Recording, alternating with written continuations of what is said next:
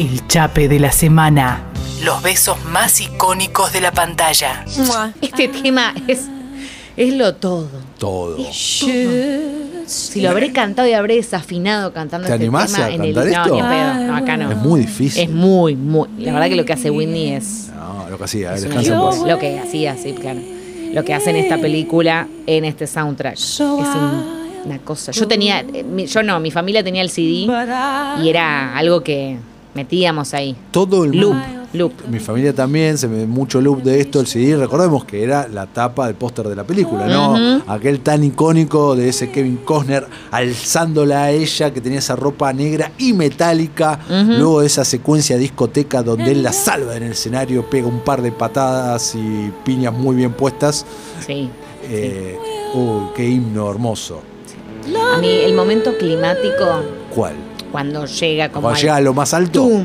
¡Pum! ¡Entra! Y ahí va para arriba. Ese momento era como. Es, es poder. Es Sentís poder. Sí, Eso es lo que bien, sentís. Luz, sentís poder. Ay, Dios. Totalmente. Y acá- Estamos hablando de The Bodyguard, El Guardaespaldas, estrenada en 1992, dirigida por Mick Jackson y escrita por Lawrence Kasdan. ¿Quién es Lawrence Kasdan y por qué lo estoy remarcando en este momento? Porque es el guionista de muchas películas de Star Wars. Es el guionista de Indiana Jones y escribió esta película. Uy, te iba a decir también. cómo le No pifió acá, ¿eh? no solo, eh, no solo escribió, sino que este fue su primer guion. Ah, eso tiene más sentido. Este fue su primer guion que lo escribió en 1972. La película se hizo 20 años más tarde casi. Opa. ¿Viste? Qué Mirá interesante historia. Claro, este es el primer guion que él vende como guionista profesional, lo vende su representante por la suma de 20 mil dólares en el año 1992 y eh, fue planeado en un momento para que sea protagonizada esta película en la década del 70 por Steve McQueen y Diana Ross. Me gusta más este cast. Sí, era diferente. De otra película. Otra, otra película, Otra 70s, otra vibra, otra cosa. Sin lugar a dudas, mucho menos. No, no, no iba a ser una película pop, ni en pedo. Iba a ser. No, recordemos, Country. en ese momento Whitney aparte estaba muy en la cresta de la ola. Era realmente tener a una superestrella, una diva, como si fuera Beyoncé, ponerle Sí. hoy. No sé, ese tipo de, de figuras medio inalcanzables, prácticamente. ¿De qué va? ¿De qué se trata el guardaespaldas, Lu? Es una película que me animo a decir que vi un montón de veces. Mirá vos, ¿en Pero serio? un montón de veces la vi. de las que dejas en la tele cuando la van pasando. Esas, Sí. esas y tiene escenas que disfruto muchísimo, aún sabiendo que la película es digna, merecedora de todos los Razzie que se llevó y que Whitney no está bien y que Kevin no está bien. Bellísima está Whitney, eso sí. Oh, sí, En lo, en lo actoral, la verdad que no, no se luce. No, pero en lo- tiene una respuesta genial por qué no se luce el doctoral. Ella es lo primero que hace actoralmente. Y ah, en los meses previos le, le dijo al director, ¿puedo tomar unas clases, tomo unas clases de actuación? ¿A qué me recomendás? Y el director le dijo, no, no, no, no, no. No tomes ninguna clase. Yo quiero que te salga lo más natural del mundo porque quiero que vos hagas como de vos misma. O sea, no vas a ser Whitney, pero vas a ser Whitney. Bueno, ah, ah, ok. Pésima decisión. Una boludez, porque, eh, o sea, me parece que está muy acertada lo que ella planteó. Está bien tomar unas clases, prepararse un poco, eso no significa que uno después no tenga que interpretar a una estrella Sí. como tuvo que hacerlo. No, y aparte en situaciones que, les, eh, que está en peligro su hijo y un montón de cosas que pasan en la película que ella no vivió. Eh, No, claro, tomar Por clase suerte. de teatro, no, no, una cosa no quita la otra. ¿Qué dice el director? Cualquier batata. bueno, ¿y sí. qué pasó? Esto se notó en el set. Entonces, ¿qué pasó? ¿Quién le dio clases? Kevin. Kevin. Exactamente, Kevin que se hizo muy amigo y protector de ella, Kevin productor de la película, valga decir, productor de la peli y no solo productor, eh, eh, tuvo el corte final, corte final fue de, de él y de hecho se dice que los cortes anteriores eh, no eran para nada favorables para ella. Como que quedaba muy, muy, muy mal parada y que gracias a... Perdón, ¿ella como actriz Como o ella como, en actriz, no, personaje? no, como actriz. Ah, como actriz. Y que Kevin ahí la, la hizo zafar bastante más. No, Bueno. Muy amigos. Un verdadero guardaespaldas. un verdadero guardaespaldas, muy amigos. Recordemos que él fue el principal orador en el funeral de, de ella, que lo transmitieron en tipo cadena nacional. No, no sé si te acordás de Me eso. acuerdo, me acuerdo, me acuerdo. Sí. Eh, bueno, guardaespaldas, ¿de qué se trata? Ella hace de Marion, eh, una recontra cantante pop, re popular, reconocida, cresta de la ola, todo, todo, todo, todo. eh, y muy completa, porque no solo eso, sino también actriz nominada al Oscar. Eh, y eh, em- empieza a recibir amenazas de muerte, ¿no? Y lo que hacen es contratar a un nuevo guardaespaldas, pero este no era cualquier guardaespaldas, era un ex servicio secreto que carga en su culpa, en su haber, no haber estado el día eh, que le dispararon a Ronald Reagan porque estaba con su madre que se estaba muriendo. Siempre, siempre estos personajes están re atormentados, siempre tienen esa carga que mm, el pasado los persigue de una manera y tienen que redimirse. Entonces, bueno, esta la película la que protagonizan es la oportunidad, ¿no? Como en este caso. Se estrenó el 25 de noviembre de 1992, 25 millones de dólares de presupuesto, muy, muy poco, y recaudó 411, un negoción, un... De hecho, eh, en ese momento llegó a meterse en el top 10 de las películas más recaudadoras de la historia. Fue un hit absoluto, pese a lo mal que le fue en crítica, en el estreno, a la gente no le importó, le copó y sobre todo la banda sonora. Lu, la banda sonora al día de la fecha, a este 25 de junio del año 2021, sigue siendo la banda sonora más vendida de la historia. Más de 65 millones de copias se vendieron. Es que es eterna estaba este soundtrack. Me parece lo O mejor. sea, más que. Titanic. Más que Titanic. Sí, Titanic vendió un montón. Pero esto es. Temones, temones, son la, temones. La más vendida. Vos la tuviste en tu casa, yo la tuve en mi casa, ese CD. En esa época creo que todos las tenían en sus casas. 65 millones. Sí, y sí, ahí está. Eh, bueno, de hecho, esta película tuvo después, paró. ¡Ay, esperá! ¿Está por venir el momento climático? A ver. No, todavía no, ahora viene la segunda entrada. Claro, ahora. No, todavía no. Estemos atentos porque en el momento climático hay que parar todo y sentirlo. Paramos. Eh, no, Duro de Cuidar, por ejemplo, de Baris Hitman, está con Ryan Reynolds y Samuel L. Jackson, que ahora viene una segunda parte, aunque parezca mentira. Eh, es una parodia, o sea, un montón de películas, un montón de series, un montón de escenas. parodiado. La han parodiado en el pasado, por supuesto, desde la música hasta la famosa eh, recreación de la escena. ¡Acá! Ahora viene. Sin, todos, a sentirla todos, ¿eh? ¿Quién está por allá? Martín, Felipe, bueno, todos. Ahí está.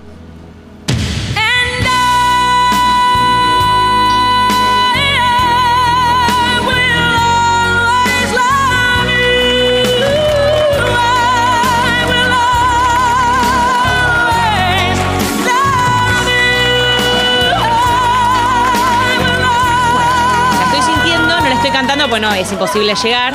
Siempre en esta parte uno no, no la cantaba. Le voy a tirar otra flor a Kevin Costner A porque este tema fue idea de él. Él muy fan de Dolly Parton. eh, el tema original es de, es de ella. Y al principio era otro tema el que estaba seleccionado. Y Kevin Costner dijo: No, me parece que va a funcionar mejor el, eh, el de Dolly. Qué lindo, qué lindo poder agarrar cualquier tema con cualquier eh, nota, lo que sea, y da- tirárselo a Winnie y decirle, Winnie, es este. Y pum, y te hace esta magia. Escúchame. Qué pudiera, ¿verdad? Tremendo. Eh, y antes de meternos en el beso, Sí. que voy a hacerlo a través de una quote, una cita del director, antes de eso te quiero contar de la secuela que casi sucede. Me acuerdo de esto. Porque sí, es, es lógico, ¿no? Estamos hablando de una de las películas en su momento más recaudadoras de la historia, un negocio, salió poco, hizo esto, la música, toda la pelota. ¿Dónde está la secuela? ¿Qué pasó? ¿Por qué no hubo secuela? y Bueno, además eran tan amigos, Kevin y Whitney, Sarasa Sarasa. Bueno, pasaron varias cosas y siempre se complicó hasta que después, nada, se perdió el interés y no se hizo. Pero la vez más cerca de hacérselo fue en el año 1997, cinco años más tarde. Y agárrate con esto si no lo sabías de lo que te voy a decir. A ver. Porque la protagonista principal no iba a ser Whitney Houston. Whitney Houston iba a estar, pero en un papel secundario, iba a poner música, iba a aparecer el personaje, pero el papel principal, aparte de Frank Farmer, que es el, eh, el personaje de Kevin Costner, que vuelve como el guardaespaldas, pero guardaespaldas de quién? ¿Quién? De la mismísima Lady D. Mirá, te chupaste esa mandarina. La verdad que no me lo hubiera imaginado. La mismísima Lady Di, Mm, qué barrete eso, ¿eh? No sé qué onda. basado en parte en su vida y protagonizado por la mismísima Diana de Gales. Ah, lo iba a protagonizar Exact- la original, la one and only. La One and Only en un guion coescrito por Kevin Costner. Ah. Se llegó a una segunda versión del el guion. eh, Vieron la primera Uh. Kevin Costner que aparentemente tenía. Bueno, acá había un rumor de que Kevin Costner y Lady Di tuvieron algo, eso será Hollywood Gossip, ponele, pero que tuvieron alguna historia. Viste que Lady Di tuvo una historia contra Volta, como que. Sí, pero todo medio incomprobable, o sea, nada, rumores. Bueno, rumores. Acá también, rumor de que si Lady Di tuvo algo o no con Kevin Costner. Lo cierto es que aparentemente tenían una muy buena relación y eh, él le fue a ella con esta idea. Y ella aparentemente le copó y ella le dijo textuales palabras, según contó Kevin Costner, eh, en un tiempo voy a poder tomar 100% las riendas de mi vida. Laburemos más esta historia y a mí me gustaría hacerla. Pasa que la familia real ahí eh, estaría súper en contra de esta idea, o sea, no sé cómo en ese momento, ahora ya se rompió todo, pero cómo lo ibas a llevar a cabo por aquel entonces, ¿no? O sea, una cosa muy Y- transgresora. Iba a ser un hitazo. Y, y ¿sabes qué? ¿Sabes qué? No, no, eso era fuego, pero... iba a ser un Chao. hitazo 100%. Sí, bueno, se hizo, ese primer, se hizo ese primer guion y se vino la segunda versión del guion. ¿Cuándo se terminó la segunda versión del guion? ¿Cuándo? Tres días antes del fallecimiento de Lady Di. O sea, pum, de ahí murió para siempre el proyecto, obviamente, y todas las secuelas posibles. Te maté. Me mataste, sea, me mataste. Pero Bueno. que hubiese sido, hubiese sido un hitazo No, absoluto no, es, eh, te digo que de todas las secuelas que no existieron o de las precuelas que nunca sucedieron, esta es la que más hubiera querido ver, ever. Porque- y con eso y- se viene el clímax de nueve, de nuevo.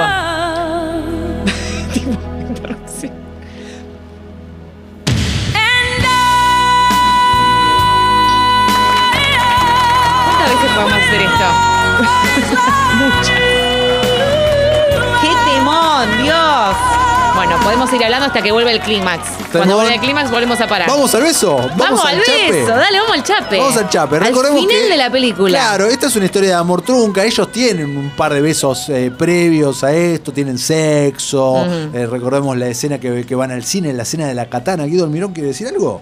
Ah, pero- pe- yo dije, mira, no que- lo veía ¿con fan qué de va- ¿con qué va Bodyguard. Eh, la, escena de, la escena de la katana, la, la, la, la sábana de seda que Sí. se corta y todo eso. Ellos tienen esa cita, él muy protector, suena por primera vez. la Él es un amargo, te digo. Sí, bueno, Qué eso- amargo, qué más serio. Sí. Dale, amigo, ponele un poco de sabor Serio, a la vida. Serio, muy serio. Muy serio y lo joden, de hecho, con eso. sí. Que no se sabe divertir y que todo es un problema. Bueno, Te tiran una risa al costado, medio pero de casualidad. Exacto. Bueno, y eh, al final de la película, en la entrega de los Oscars, cuando ella gana el Oscar a Mejor Actriz, él la salva, se interpone entre el balazo, recibe el balazo por ella, mata al, a- a- al tipo, al que había sido contratado para, para matarla. Acabo de descubrir que Felipe Boeto tiene bigote. Porque Ah, pensé se- que ibas a decir que tiene el CD de Whitney Houston. No, no, Dije, pará bigote. que lo trajo acá. de- Tiene bigote, se acaba de bajar el barbijo y veo que tiene un bigote. Nada, datos. Datos. Bueno. Eh, bueno, la cosa. Cierto. Sí, tremendo. Bueno, la, la cosa que eh, ellos es una historia de amor que no puede ser. Y no, no te queda bien explícito por qué no puede ser. Si se aman, son libres. ¿Por qué? ¿Por qué no pueden estar juntos habiendo pasado después todo el quilombo? Él literalmente entrega su vida por la de ella y listo. ¿Y por qué después no pueden estar juntos? No se entiende. Es una de las cosas pedorras de la película. Pero bueno, vamos a comprarles eso que no pueden estar juntos y no sabemos No, a ver, por yo entiendo que durante el trabajo, la duración del 100%. trabajo, él es un tipo muy profesional que se lo toma muy en serio. Bueno, obviamente no vas a tener sexo o una affair o algo con eh, la, la persona a la que estás protegiendo o al 100%. cliente. ¿Bien? Listo, contrata a otro, que fue lo que hicieron. Contrataron a otro. Contrataron al a otro, se termina. Estamos en el final. ¿Por qué no se quedan juntos? Claro, bajate del avión y quédate abajo, hermana. Exacto. Sea, hello. Exacto, porque es eso, ahí está. Y vamos, y primero quiero arrancar con una declaración textual del director, Lu. Te cuento, te dice, no había química alguna entre Houston y Costner, dice. Ellos parecían como una pareja de amantes que no tenían que ser. Dice, a veces teníamos la sensación de que era una pareja que ya estaba cansada de sí misma. O sea, como en alguna realidad paralela estuvieron ya 50 años juntos y los pusieron de vuelta en esta película. Y Eh, eso se y nota, se nota. entre el- serán excelentes amigos, pero pésimos amantes y se nota en este beso final. Y ahí recordemos, mientras empiezan a sonar los primeros acordes de esta canción, Lu, eh, están en el avión. Muy bien, Guido. Estamos en el avión. loop, ¿eh? Estamos en el avión. No me canses. Ellos se eh, saludan, se abrazan. Tim- beso tímido en la mejilla. Él señala al nuevo guardaespaldas como, ojo, eh, hace bien tu, tu laburo. Y bla, bla. Ella tiene un pañuelo. Ella tiene un pañuelo, década, muy década del 40 todo. Ah, y él el brazo enyesado. El brazo, claro, ahí de- por el balazo y toda la pelota. Y eh, listo, se, el avión está arrancando y recuerdo, es distinto el doblaje que el idioma original. Ayer lo, lo comprobé porque me vi las dos versiones. En el doblaje, Qué comprometido. en el doblaje, ella dice, se escucha, detengan el avión. ¿Y en el original cómo era? Stop. Me gusta más detengan el avión, porque la verdad que solo stop, yo soy el piloto y le digo, ¿qué pasó? Eh, o sea. No, perdón, en el coso dice wait. dice. Ah, wait. Wait. Ah, wait, es verdad, dice wait. Wait. Espera. Esperen. Ok, espera. Y bueno, y ahí de repente se frena el avión, un poco de cámara lenta, ella baja corriendo, va hacia sus brazos, Lucía Agosta le acaba de poner play en este momento ahí, va corriendo, pum, pum, Corriendo. corriendo, pum. Y se juntan y empiezan a darse el peor beso, peor beso. de todos los besos más icónicos. Es espantoso. Es labio contra labio, haciendo como una mímica de beso, girando, nunca, nunca abriendo la boca, nunca se abre la boca, en un plano 360 grados, lo cual está bien si querés darle epicidad a un beso. Para mí es, eso se hizo cuando después de varias tomas dijeron, che, hagamos lo de los 360 grados porque esto tiene menos gracia que no sé qué. Es el peor beso, Lucía, hablame de ese beso, ¿qué está pasando ahí? No, en este beso, eh, tal como mencionás, primero que parece que cuando ella va corriendo se como que se chocan, es como medio incómodo, tipo hace una mini pausa, porque sabes el agite que tenés que tener bajando de la escalera, corriendo. Yo llego y no, no me da, le digo, "Va, mancá que res- eh, respiro un par de veces y ahí Son un vamos. par de metros igual, tampoco tanto. ¿eh? Sí, bueno, No yo- es Billy Crystal Yo sé corriendo. que me agito mucho. No era lo de Billy corriendo Claro. en- en- cuando Harry conoce a Sally.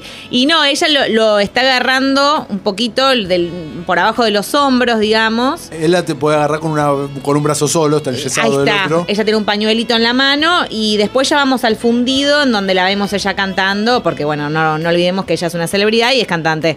Eh, pero, pero es eso, es lo que vos describiste. Realmente es, boca contra boca, eh, como si fueran o dos personas que hace mucho, mucho tiempo que se conocen o dos personas que están chapando por primera vez en su vida. Eso te iba a decir, es Eso beso de pasa. nenes de 12 años. Es como si tú fuera muy claro.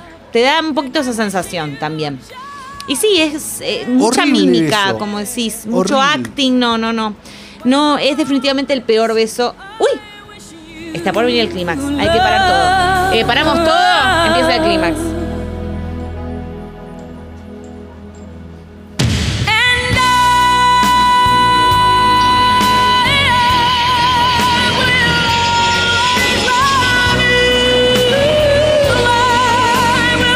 Esta parte se cantaba, pero sin cantar.